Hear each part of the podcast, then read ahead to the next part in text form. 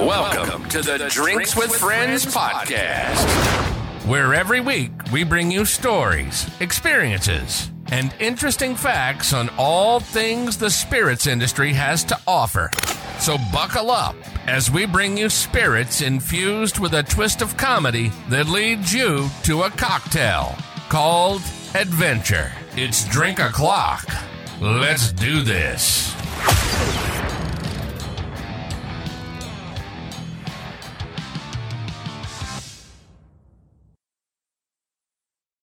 Welcome to Drinks with Friends. I'm here with my girl Kate. Hello, Samantha. Hello, Kate. How are you today? Great. How are you?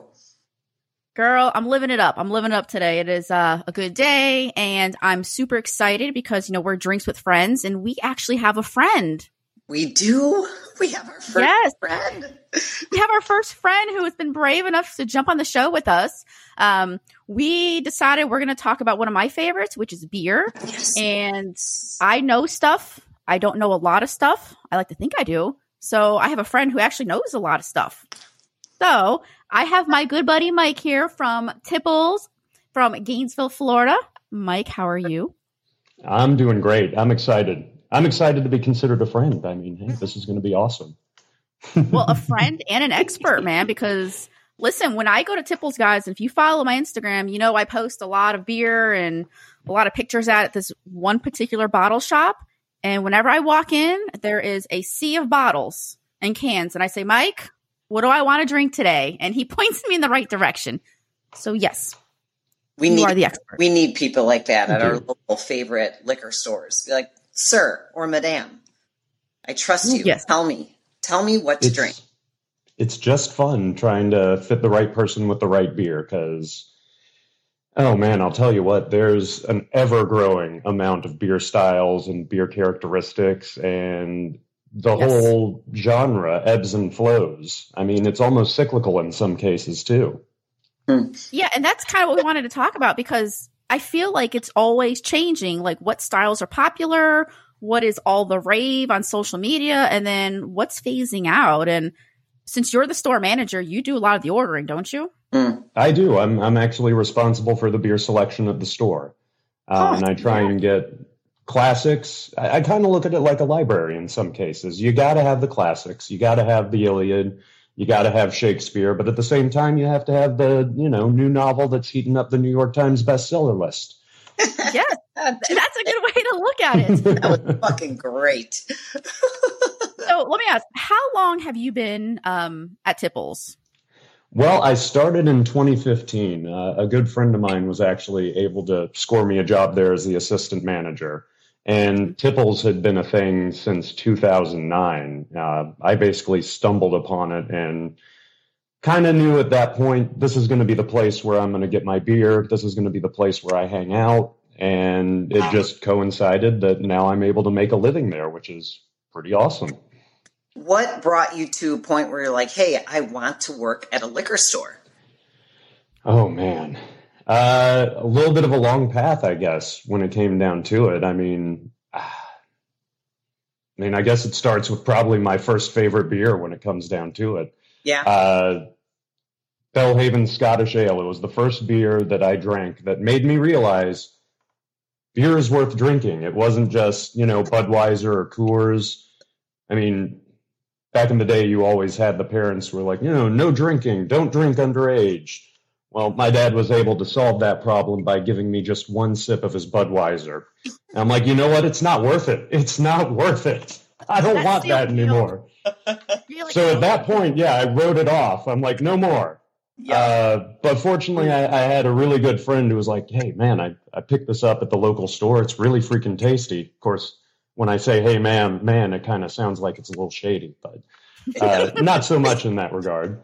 Uh, and as soon as I had a taste, I just realized there was more to it than just the slightly flavored carbonated water that I had had before. You That's a know, great way to put it, too. Well, in Um, all fairness, Mike and I we're in a college town, so we're in you know Gainesville, where the University of Florida is. So oh, yeah. even to this day, what Budweiser, Bud Light, Coors, that kind of stuff is still super prevalent here, which you guys don't carry, Absolutely. thank goodness. Thank you. Uh, and don't forget hard seltzers when it comes down to it. That is most definitely something else that's that's out there. Sort of similar, you know. At least there's a little bit more flavor to it. Yeah. I, I, I feel like that's trend is kind of dying off. Hmm. Actually, I think it Well, will. for sure. Um, I mean, I, I'm just not a huge fan, but I know uh, so many other people are. So, I mean, you can't knock it if it's what they like to drink. But I- I Hey, guess I'd absolutely. Rather have a flavored, bubbly water than a as a beer, like a Coors versus a seltzer. I would. Oh yeah. yeah. Well, and that's another story for a little bit later. But but lagers and pilsners are kind of becoming a thing. But Ooh, uh, yeah. to get back to the the first question, uh, after I realized that beer was worth drinking, uh, when I graduated, I found myself uh, at a Starbucks on the University of Florida campus, and that's kind of when I got into coffee, Mm, tasting, expanding flavors in beverages because good beverages have depth to it. Wine, beer, exactly. uh, bourbon, Yeah. tequila. There's a soul in there, and as you drink it, you kind of get to explore what makes that beverage what it is. And coffee, working at Starbucks, kind of got me to be able to identify certain flavor profiles. And I thought, wow, wouldn't it be great if I could combine these two, beer and exploration of the beverage? And that's when the opportunity arose for me to join the team at Tipples. And, you know, going seven, eight years strong, I think, at this point. awesome. Yeah. That is awesome. that is kind of cool. Like, I mean, coffee, like you said, there is depth to certain drinks, like coffee, how we talked about the other day. Yeah. And yeah, there's certain beers that have no depth hmm that are just taken at face value. Yeah. And then you Indeed. have some They're more that are like, tools. yes. Um, same with some of the bourbons that we talk about. You know, there's some of these lower proof bourbons that have no finish, that just have a, they get you initially, then fall flat. yeah, no complexity. Um, just really, it, it comes down to me, just no flavor. Um, but same thing with beer, with coffee. Um, the stronger, the better for me in terms of flavor and, um, and Sam and I are both cooks, and we've talked about that before. So I feel like maybe our palate is a little more advanced than other people. Um, but then I'm also searching for what I'm drinking to have flavor, complexity, interesting notes, different characteristics. Um, yeah, beer included. Coffee, I love coffee too. I just, I love a good Well, coffee. hey, but what about He's got it. coffee stouts, huh? Like combine them together, get a good coffee stout. Oh, yeah. Sorry, that's, Classic I, that's pairing. Oh yeah. yeah. but I think it's funny that like you know the, the Scottish ale. Like, do you do you like reds and things like that also, or When it comes down to it, I'm an equal opportunity beer drinker. Uh, you know, uh, people ask what my favorite style is. Granted, Scotch ale is always going to have a soft place Yeah. in my heart, but really, my favorite one's the one that I haven't tried, the one that kind of challenges me. Um, I mean, there are tons that still come out hmm because when when I think of all the beverages, I kind of compare brewing to cooking when it comes down to it. It has a lot of versatility. You can look in your refrigerator, you can see five or six ingredients, and you can piece together what your meal is going to be. And if you have a good palate, you at least know the direction that your beer is going to go. I've had beers that have been made with barbecue dry rub. That is absolutely fantastic. It was, I would never have thought. Right, exactly. Of course, for that one, it's kind of like you're drinking it and you're like, you know what I would really love? i'd love a side of ribs with this. Exactly. but a barbecue beer? Okay, I need to try something like that. Well, Oh, you know, kind of like rubbing the rim of your pint glass uh, with some barbecue dry rub and then pouring a blonde ale in the middle of it, you know? Sort of like a margarita style. yeah, I would try that in a s- but in a I mean, really it's it's whatever seems new and interesting. And of course, sometimes reinforcing a style that I haven't had in a long time. Just to Okay, remind you're- myself of what it's like. yeah. So you're open to trying because I know you have to bring a wide variety into the store. So are you open to trying all these, like the pastry stouts, these really fruity sours, anything with lactose in it? Like, do you try almost like a lot of the stuff that you get in?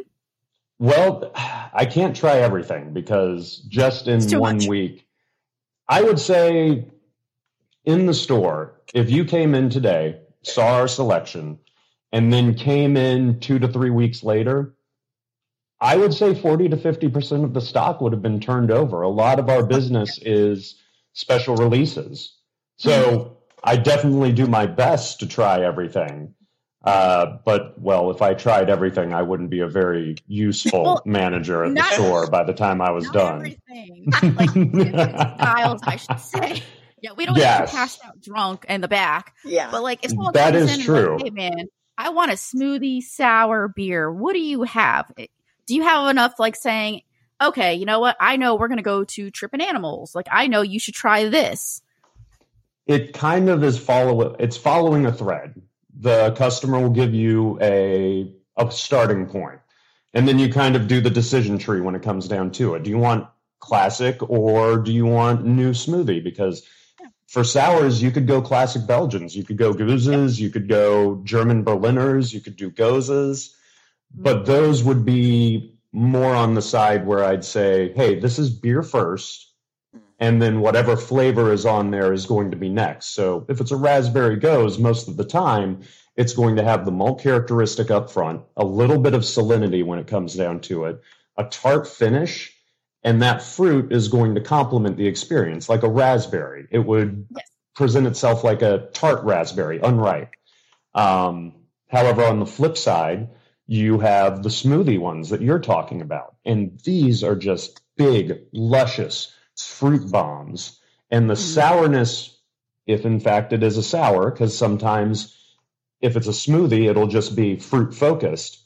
A lot of the times, the sour is going to present itself, the sour flavor that is, from the fruit, and you might not find that many traces of the beer at all, because in those cases, if you call something a smoothie sour, by God, I better get some a ridiculous amount of fruit out of that. You know, if you don't find it, that's a disappointment.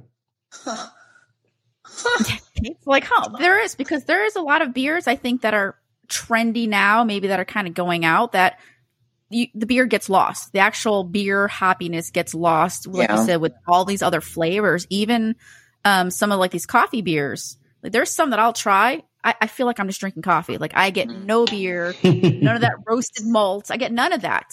So, do you think now that maybe some beer forward beers are coming back? Because I think for a while, seltzers, all that other kind of fruity, vanilla, marshmallow stuff was popular. yeah.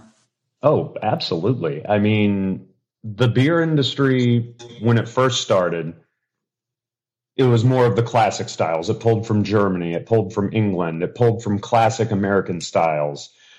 Um, one thing that kind of wasn't welcomed in at that point, and I'm talking like 2006, 2012, in that range, when craft was really gaining steam, Pilsners and lagers were one of the only ones that were kind of pushed to the side because craft needed, at least I feel like, of course, needed to differentiate themselves from the bigger cra- uh, macro beers like Busch, Budweiser, lagers and pilsners was their game. We're going to explore literally everything else, and fortunately for them, there's a lot to explore. So, you know, IPAs were one of the first things that really hit it big, and that's been the driving force for all of these years. Um, Yeah, I remember IPAs, having- hazies. Yeah. yeah. Um, I remember having a conversation with an individual where, you know, if you walk into an average bar, and this was years ago, and ask for a beer, chances are you'd get a Budweiser because that was the synonymous. Kind of like the Coke. Give me a Coke, or hey, there's Coca Cola. That's more of a Southern thing, I know. If you walked into a craft bar and said, "Give me a beer," chances are you'd be handed an IPA. That's that's mm-hmm. the most popular style, I would say, at this point. Yeah. But much like any industry, you want to innovate. You want to figure out what's new. And exploration of flavors in beer began shortly around that time. It's like, all right, we have this. We can add chocolate to it. What else can we do? And it just kind of became a beer arms race of sorts, if you will. You know, once you got past the ABV and the IBU uh, escalation, you went to flavors. What else can we do? Can we make a beer that tastes like an Oreo cream pie? and people were working towards that. And I have had beers that taste like an Oreo cream pie. You know, on the yeah, I, I've had sour beers that taste like a strawberry banana smoothie, and with the consistency, I might add too. Um, that is and true. for- I've had some that were kind of like an actual smoothie where you, we've you pour it and it's like thick, like and clumpy, and you can't see through. And you're like, this actually feels like a smoothie. smoothie. Now I have a question. So because I'm I'm I'm a little less versed than the two of you, right? So you're describing all these flavors: chocolate, coffee, raspberry, whatever the flavors are. Is it like, you know, bourbon you can't add flavor. So are you talking that they're pulling those flavors out of the different mixture of of hops or are they adding natural flavors? So, like I said, kind of like cooking, you can add fruits, you can, add, I mean, you can add vegetables to the brewing process. I'm going to admit I have some experience with home brewing, but that is, I will get myself in trouble at that point because I definitely don't know enough. It's been years. So, Same. um, but yeah, you can do that, or you can add extracts when it comes down to it. Um, you can purchase them pre pre-made and add them to the beer during the brewing process, and it will present that flavor.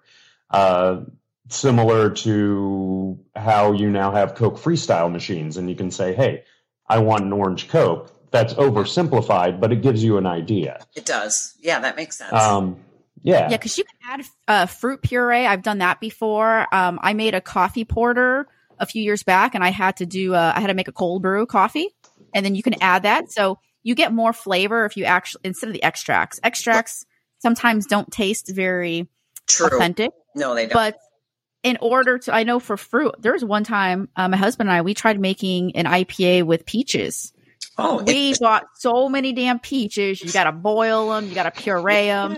God, it took so long to do. And I'm like, I, when it was done, I'm like, hmm, I have a faint taste of peach. I didn't use enough. So there is like a balance. But yeah, when you get these beers, uh, these big craft beers, they're actually they're they're putting that stuff in there. They're not using extract. cool. 'Cause You can tell the Oh, yeah. companies that do the extract.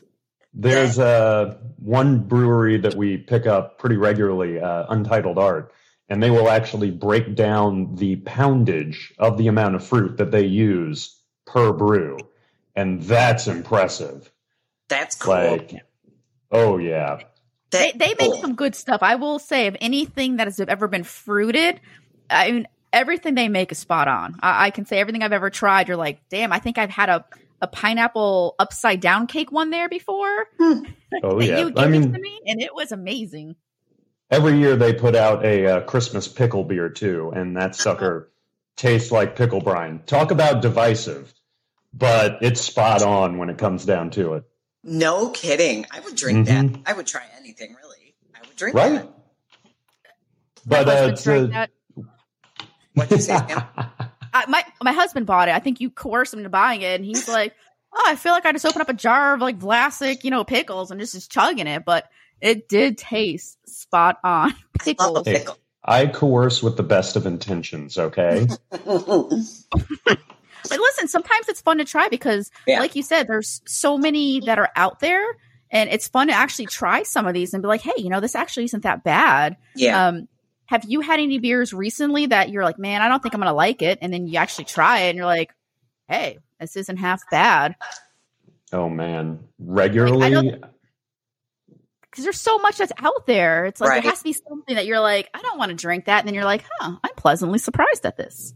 yeah, I mean, I, I call them challenge beers in the back of my head, where it's presented and you see what they've done on the label, and you just want to call bullshit.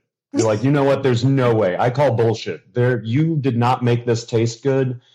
The one that always comes to mind is a sour. Oh gosh! And now that I'm on the spot, it's one of those things that's going to just leave my brain. Here plums the sun. There we go. Yay!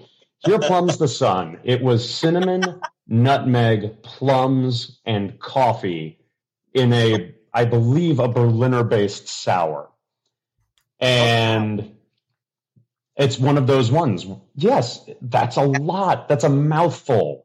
yes. I mean, that's a mouthful even if it wasn't on a sour, but you add Yeah. the tartness in there. And it's like you're work? challenging me.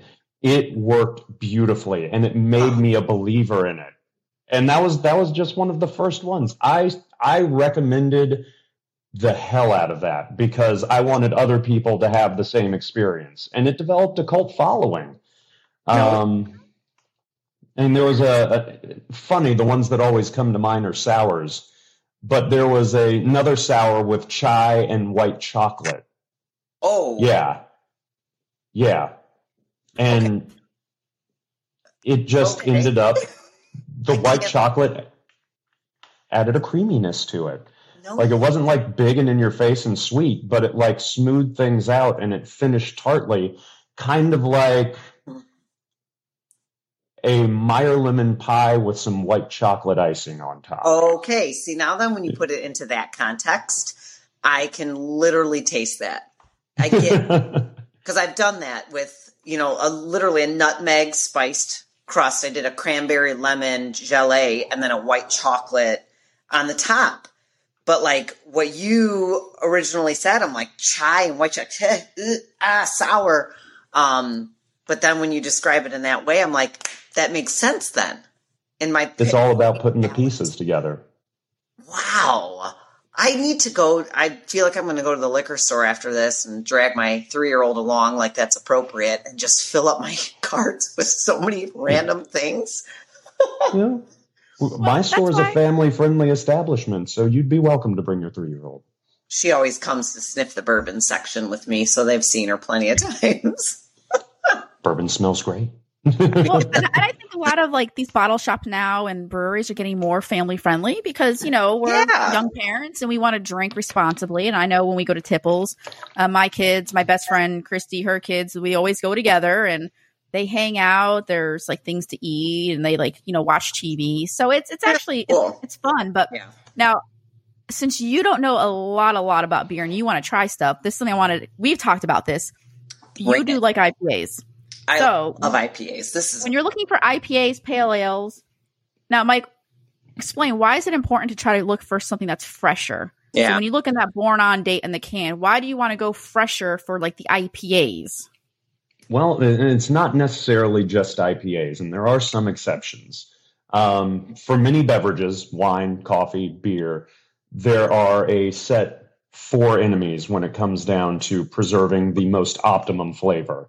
Mm. And that's time, because if you let it get old, oxidization can set in, and that can add a cardboardy characteristic. Mm. Light, so back in the day, clear bottles, it can get light struck. Hops are most susceptible to that, if I remember correctly. So that's one of the things that can turn a beer skunky or degrade the flavor profile of the hops. Temperature, you don't want to bake it. Those things are living organisms. Don't freeze it. Don't cook it. And the other one, now that I dug myself a hole, I can't remember the other one. I'll have to come back to that. It's okay. come back to. Those ones you did, Yeah. yeah. great. But when it comes down to it, time is one of the major enemies of hops Yeah. because it's the fastest to just degrade in regards to the flavor profile. Hmm. Now, back in the day when IPAs were created, I mean, the story was they were overhopped. So by the time it made it all the way over to India for, you know, the British Empire, when the sun never set on the British Empire, it would taste like the bitters that they had back home. It was a little taste of home. yeah. So I would imagine at that point, when the craft beer industry was getting up and home brewers who pretty much powered that revolution were digging into classic recipes, created IPAs, and then drank them way more fresh than beforehand.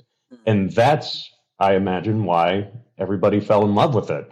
So the fresher the beer, the quicker you get to it, the more punch those hops have. Uh, and we actually inadvertently did a test at the store. We we did a blind tasting, and we took five of the more common beers in this area because one thing that I've learned, craft beer is regional when it comes down to it. Each area has a different preferred style, a different, you know, different style of IPA that's even more popular. Yeah, the popularity is different, varying from East Coast, West Coast, South Florida to where we live here in North Central Florida. Exactly. But we did a blind tasting. We took five different beers, uh, Dogfish Head, uh, 90 minute IPA. We did Bell's Two Hearted. We did Swamp Head's Big Nose, uh, Cigar City Alai, and First Magnitude Ursa. And we presented the five beers, didn't tell the customers what they were drinking, and they ranked them in order of how they liked it. And unfortunately, the Dogfish Head, uh, I believe it was 60 minute, 60 minute ranked last. And that's a delightful beer. It's a great example of the style. It wasn't until afterwards, because I was trying to figure out the problem, that beer was eight months old. And all of the other ones were within one to two months. And people just didn't dig the the hops had fallen off, so they didn't recognize it as an IPA anymore. And, and that does make sense because I've I've had older IPAs by accident buying them. They don't taste fresh. They don't taste juicy. You know, it just has more of a I don't want to say stale, but more of a flat taste to it. Whereas if you have some of these that are a little bit fresher, like you're getting them at the source or they were just canned a couple weeks ago, I feel like with the hops, the hops are brighter. Absolutely. I mean, just like when we have um like civil society, like fresh. Just like the can says, if you don't drink it fresh, it falls flat. Absolutely. Uh, the front end, the thing that you first get greeted with is going to be that hop presence. It's going to hit you with that alpha acid. Your taste buds are going to recognize it. It's going to start to water a little bit. Then in the middle, you're going to get that supporting malt bridge. Of course, this is generalization, but that malt will be supporting you until you get to the finish, where depending on the style that's utilized, you can have that long, lingering tannic bite of the classic West Coast, or you can have that thirst quenchingly citrusy characteristic or tropical characteristic at the end if you're going for hazies. Yeah, and that right there too, you know, for a while, um, West Coast IPAs seem to be huge. Like I used to see those all over the place.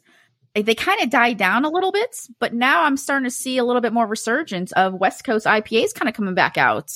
Oh, absolutely. I mean, the West Coast style. I mean, and I always go back to the craft beer revolution. It was the West Coast that was kind of driving it. Stuff like Sierra Nevada. Uh, mm-hmm. You got Rogue over in Oregon. These were some of these breweries that we encountered first. Anchor Steam, of course, is one of the great, or Anchor Brewery. I, mm-hmm. it's like Kleenex in some cases. Anchor Steam is the beer. Anchor Brewery is the, but that just kind of shows the the prominence that that beer has in my my mind. But those styles were piney, grapefruity, bitter. Um, yeah, like Stone, like the Stone beers. Oh yeah, Stone absolutely. Stone was like one of those rising stars that hit the scene like a phoenix, just blazing. I feel like um, back in the day, Stone and Dogfish Head, like the East Coast and the West Coast, they both were the ones who really started pushing IPAs. They're the mm-hmm. ones who started making these. Um, you remember Stone was an arrogant bastard and double bastard. They started getting those real big hoppies, the doubles, and now it's so common, almost every brewery has the doubles and the triples. But I feel like Stone is what really started pushing that. Oh, absolutely. and that it was so popular. Every brewery that started up needed to have a core IPA that was available. Yeah. Well, okay, not everyone, but most well, of them did. Right. Most of them have an IPA to hang their hat on because that's what people were looking for. And then fast forward to about three or four years ago, uh, the Heady Topper started making its legendary rounds. of Like, hey, I had this beer. So they say to drink it from the can. The whole reason was that is because it was unfiltered, which thus the hazy terminology. Mm. Because if you poured it in your glass and you looked at it, you're like, hey, number one, this isn't clear. Number two, what the hell is floating in my beer? I don't even want, you know, it would freak people out at that, that point. It was new. Before the first time I had, I put into a glass, and I was like, "Oh, there's like chunks in here," and then I ripped the can. Like, so, like the alchemist, it, it, says on there, "Drink from the can." That's yeah. awesome. It was chunky, but it's proof amazing. of how accepting the craft beer world has become in just four years. When it comes down to it, gone from "Hey, what's in my IPA?" to "That smoothie sour isn't chunky enough." I'm sorry. That's awesome. I want to hold a spoon up in it, and I want it to be straight up at 180 degrees. Yes. Like but uh, like ice cream, thick. Oh yeah, Mm. And that gets back to the question that you asked beforehand that I don't think I, I finished. Uh, what styles are kind of waxing in popular or waning in po- wait waxing or waning Both. basically becoming less popular and what's moving in yeah. uh, the smoothie sours that we talked about and the big dessert stouts they've seen a touch of a downturn Mm. now granted those can be seasonal because you know fruity sours can be very thirst quenching when the weather's hot and who doesn't like a big stout beer when it's cold but at least in my store, their traction is kind of slowed down a bit. I'll bring them in, and you know they might ha- the a certain style might hang out for a week or two, or two to three weeks. But what's coming back into popularity? I have had more people asking for classic West Coast style IPAs, Hmm. the bitter, piney, dank, hoppy characteristics, um, and for the first time, and this is me speaking I, from what I feel. I feel like pilsners and lagers are becoming way more acceptable, and those easy drinkers are starting to slide back in Mm. um, or emerge for the first time. Yeah. And to me, that kind of shows craft is here to stay. Interesting. Back in the day, if you had a lager, like I said, you were the other guys, you were macro. Now, people are admitting, hey, it's okay to have a pilsner or a lager. But as I like to call it, a pilsner and a lager with a soul, you know, with a good malt, malt balance, with hops, not just "Hmm, Right. this is liquid carbonation, but there's a lot more depth to lagers and pilsners than one would think. right. And they're great for, like you said, they're a little easier to drink, especially, you know, when the weather starts getting a little warmer. Sometimes it's kind of hard to get a, a, a high, you know, you get like a double IPA that's a little too hard to drink, but like these Pilsners. And I noticed like some of our local breweries now, they all have lagers out now. They're brewing lagers. So it's like the first time I'm actually seeing small breweries with lagers Mm. And pilsners. Uh, mostly lagers though, but it's it's kind of nice because you don't have to go to the big macro breweries to get them. You can get them fresh right from the source. Right. So that is exciting to see those kind of come um, into play right now. Oh, yeah. Now, what about some of these IPAs? Because I know we see a lot of doubles, triples, and quad IPAs. Yeah. And now, Kate, those mean like you're, you're getting eight, nine, 10% IPAs, 11%, which usually you see in stouts and porters. right. Oh, no, no. or Belgians also when it comes down Yeah. Hmm. So are those still, I mean, you know, I go for the regular IPAs and some doubles. Um, are those still super popular? Are people still looking for like the triples and those really high? Oh, ABV? man. I mean, the ABV chase is not as big as it used to be. Mhm. I think it's more of, hey, that beer seems really interesting, or I like this brewery. I want to support them. I haven't been disappointed with them at all. Yeah. I'm going to give it a shot. If I was going to say the more popular version of the IPA, I'd say people lean towards doubles. I think it strikes a malt and hop balance that just hits that sweet spot for a lot of IPA drinkers.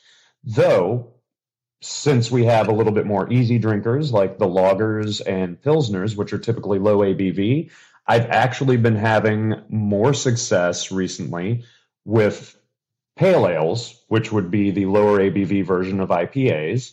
You're knocking on like four five, five five, and they're also becoming more acceptable and more popular because people are like, "Hey, I'm I'm going to be being social for three hours, and Right. if I'm going to be drinking double IPAs at 8.5 percent, it's not going to be a good day tomorrow, and it might not even be a good end of the afternoon, depending." No, there's there's been many nights at Tipples where someone's been throwing up outside. Oh Lord, you need like Oh, we all hang out yeah. and then we start power drinking. And there's been times I tell my husband like, "Go buy pizza," and he buys pizza for everyone in there. But that's why you said pale ales and like sessions. Love a good session because they are so light. Now, Oh, absolutely. what about not some of the heavier beers? Because I know some like like Kate, you know, Yeah. she's a big full proof bourbon girl, which you know with bourbon world people like to go for that higher proof. Yeah. Now, what about like some of these stouts that we have, like these these uh bourbon barrel aged stouts? Some of those come in at like a higher proof. Yeah. Um, are those still kind of popular? Like I, I see that's another one that kind of ebbs and flows maybe with the season with like the bourbon barrel aged beers. That definitely comes down to preference. I mean, like I said, in wintertime, the bigger, higher ABVs are going to be much more popular because, I mean, who doesn't like the image of sitting in a high back chair with a roaring fire in the fireplace with your feet up and a snifter of a giant ass 14.5% barrel aged stout just taken in the bouquet as you kind of unwind and it's freaking freezing outside and guess what? You're not you know? It's kind yeah, of like yeah toasty drink. It's satisfying you know? Mm-hmm. and those suckers can sometimes drink like a meal of course. Uh, they can be thick. They can have multiple uh, layers of depth. Sorry my cat just got down and i have a fluff storm going on over here. Um, but even when we get down into the warmer summer months, there's always going to be people who that's their preference. That's that's like what they want to do. That's the period at the end of their day. You know, I'm done with work. I don't have anything else to do. I'm going to put my feet up and crack one of these bottles and just unwind. And for something like that, I always say that you know it's a really good beer when you don't want to finish the last sip because that means you can't smell it anymore because the smell is just so great. and you're like, I could just smell this for the next 45 minutes. Barrel aged stouts typically have that depth, uh, that complexity that just keep you going back for more. I would say stouts kind of are meant to be savored, while IPAs, while they can be savored, they can also be thirst quenching and they tend to go down a little faster, you know? Yeah. Yeah yeah. kind of nurse the stouts a little bit more. Right. Um, I, I mean, like, you can I do ruminate like, over them. Mm-hmm. Yeah, and, and, some of the stouts, like you know, you have those big heavy ones, like the the bourbon barrel ones, and stuff has a lot of thickness in it. But I think you and I were talking about the other day at the store. Baltic porters are making a comeback. They're not super heavy, and they like, in your words, are delightful because that's like an OG style. Um, Absolutely. It is just I've seen more of those popping up at breweries now, and it's really fantastic because to look at it, you're thinking, shoot, man, this is like thick, this is heavy, and then you try it, you're like, oh my god, I was completely wrong. So then, it's for really- me, the less expert, explain what that is. That particular so, style. The Baltic Porter actually falls into the lager family. It's a lagered beer, which means it's fermented at colder temperatures and typically will be crisper when it comes down to it. Therefore, it doesn't have as heavy of a malt load when you're drinking it. Sure. Um, it's not thick. And funny about the Baltic Porter, every year we do a holiday tasting, and it's kind of a holiday beer tasting, kind of a farewell to the year, getting ready to start the new one. And one Baltic Porter has made it for the past four to five years. And that I will probably butcher it, is the Trois Mousquetaires Baltic Porter Especial, which is essentially a Baltic Porter that they age both in rum and brandy barrels. And yeah, and talk about a beer that is has both depth and heat. Hmm. Um, granted, I believe it clocks in right at about eleven percent, and from that barrel characteristic, you get some toasty toffee mixed in with it. Mm-hmm. Uh, Baltic porters and porters in general will have some coffee notes to it. They will have some tart cherry notes as well. So you get some brightness along with that dark roasty coffee quality. It's kind of the best of, of, both worlds. It really is some of my I, favorites. Sold. Oh yeah, or as I like to call it, it's the perfect beer when you want a stout, but it's 95 degrees outside. Interesting. Because you'll have iced coffee. Just saying. Kate's like, I need to go to a local bottle shop now. I, I, I feel like I, am really appreciating this conversation. Um, I feel like I'm learning things I had no clue about, and I think a, a lot of people, at least in my my my little world, I have a lot of friends who drink beer. I don't think they know half of what we're discussing here. Um, so it's just so there's such a world out there um, in the beer world that um, is cool. I just feel like I'm learning a lot. So many different flavors and and um, like what you just described with a beer on a 95 degree day, but it's stouty. If I'm getting that right, like yeah. rich or whatever, but it's still crisp. I love it. I just want to go to the liquor store after this. it, it, make, it makes you want to try something different, which it I think really is, does. and, and there's so much out there, and I think it's really good to support like you know your local breweries. Whenever I go out of town, whenever we travel, we always try to look up like what breweries are here or close by, and like do a flight. Like we just do Yeah. a flight and try what they have, and then it, it- like I said, it's exciting to kind of see some of these OG styles coming back in. Um, now Kate, now she has some good breweries around her up in Chicago. Ton. One of my Oh, yes. favorites that she's gone to, Three Floyds. Love that. yeah. Is Mike, is there a brewery that you are just dying to go to? Is there one you're like, man, I gotta put this on my bucket list? Um, In all honesty, Maine Brewing Company would be absolutely fantastic to go to. I mean, you can always do Alchemist, Treehouse, Trillium. Those are the big boys. But since we picked up Maine, if if I had to drink one brewery for the rest of my life, I think I might hang my hat on Maine when it comes down to it. Hmm. they have a good variety. One hundred percent, and their brewing style is nuanced. It it does a fantastic job of presenting the hops, but at the same time supports it with an unobtrusive malt body. And before you know it, your bottle's empty, and you're wondering where the hell did my beer go? Because you just it's like on autopilot. You just want to have another sip. Absolutely. Um, and we've gotten that- stouts and yeah. Oops.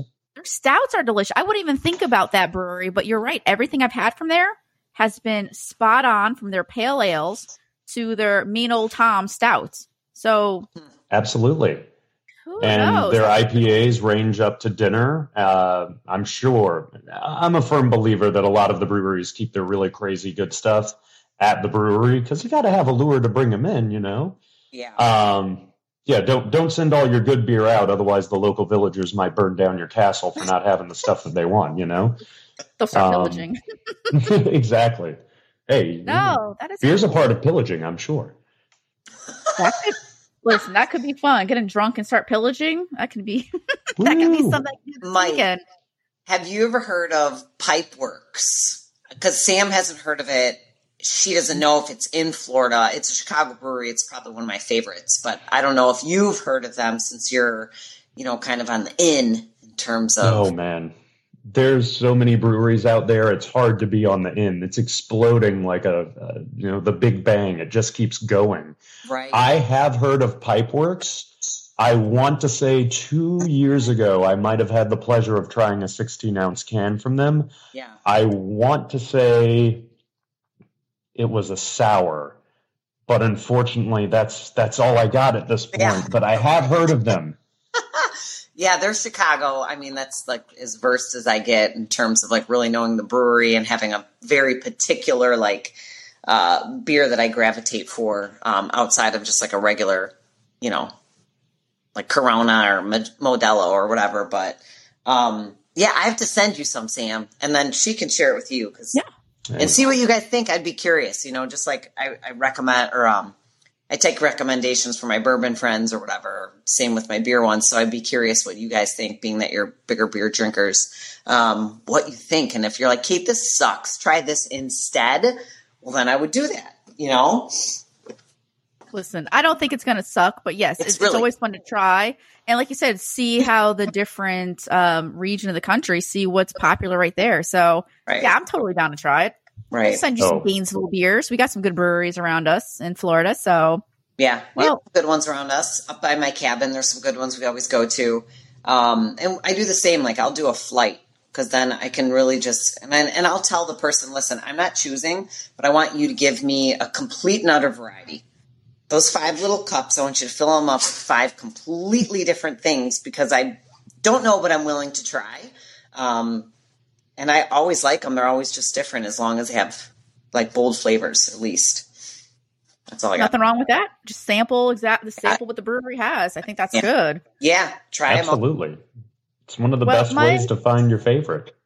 Right. Thank and you, then Mike, for giving us your knowledge, man. I mean, like I felt like I know stuff, but now I'm like I don't know stuff. I don't know a thing. no.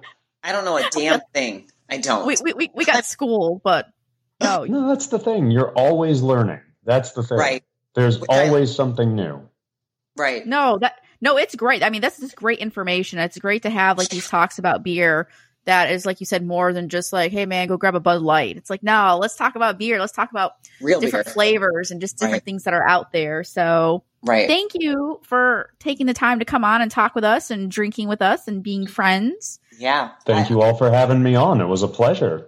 It was truly, I feel like it was really my pleasure. I feel like, I, like, he's so giddy wow, the whole time, like really just learning. There's so much more that I don't know that I'm um, excited to kind of explore based off of this conversation. It was pretty fucking cool.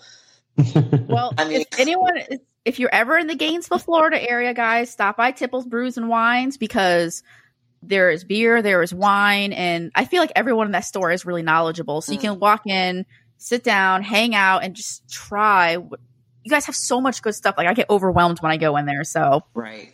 Thank you. Thank you very Yes. much. everyone come to gainesville come see us at tipples That comes- Woo! all right well thanks everyone we will catch you guys next time bye Remember, every pour has a story. Thanks for listening, and we'll catch you on the next episode of Drinks with Friends. Make sure to give us a review so others can find the show. And remember, every pour has a story.